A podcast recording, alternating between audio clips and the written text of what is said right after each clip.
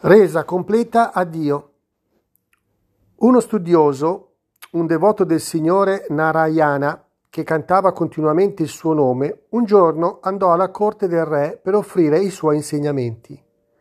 Il re fu veramente compiaciuto dai suoi discorsi e gli regalò un abito di seta.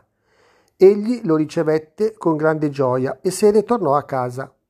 Una mattina si recò come al solito al fiume per fare le abluzioni lavò il suo abito, lo distese sulla sabbia ad asciugare e si mise a recitare il suo rosario di Gayatri.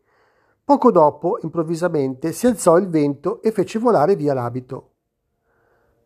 Da quelle parti c'era anche un inserviente del palazzo intento a lavare gli abiti reali.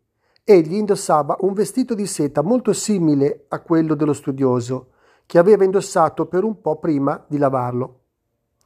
Quando lo studioso aprì gli occhi dopo aver recitato le sue preghiere, vide che il suo abito era sparito.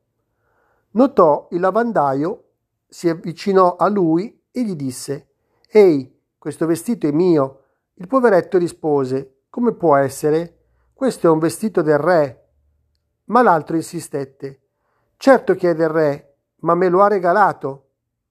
Non può essere, riprese il lavandaio. L'ho portato con me insieme a tutto il guardaroba reale. Non può essere vostro. La discussione divenne un litigio ed infine, spazientito, il lavandaio colpì lo studioso.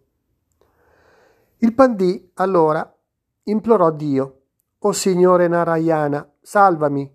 Il Signore Narayana effettivamente ascoltò la preghiera del suo devoto, scese dal trono, fece qualche passo sulla terra ma poi ritornò rapidamente sul suo trono. La sua consorte, Lakshmi, incuriosita da quello strano comportamento, gliene chiese la ragione. Il signore Narayana, con un sorriso di compassione, le disse Sono andato per prestare soccorso al mio devoto dai colpi del lavandaio, ma egli ha perso il controllo e ha restituito i colpi ricevuti. L'avrei aiutato solo se si fosse trattenuto dal rispondere alle percosse.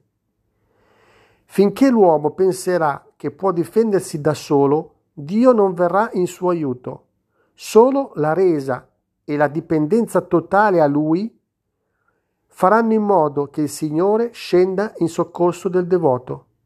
Preghiamo sempre umilmente, Signore, io sono tuo, sia fatta la tua volontà.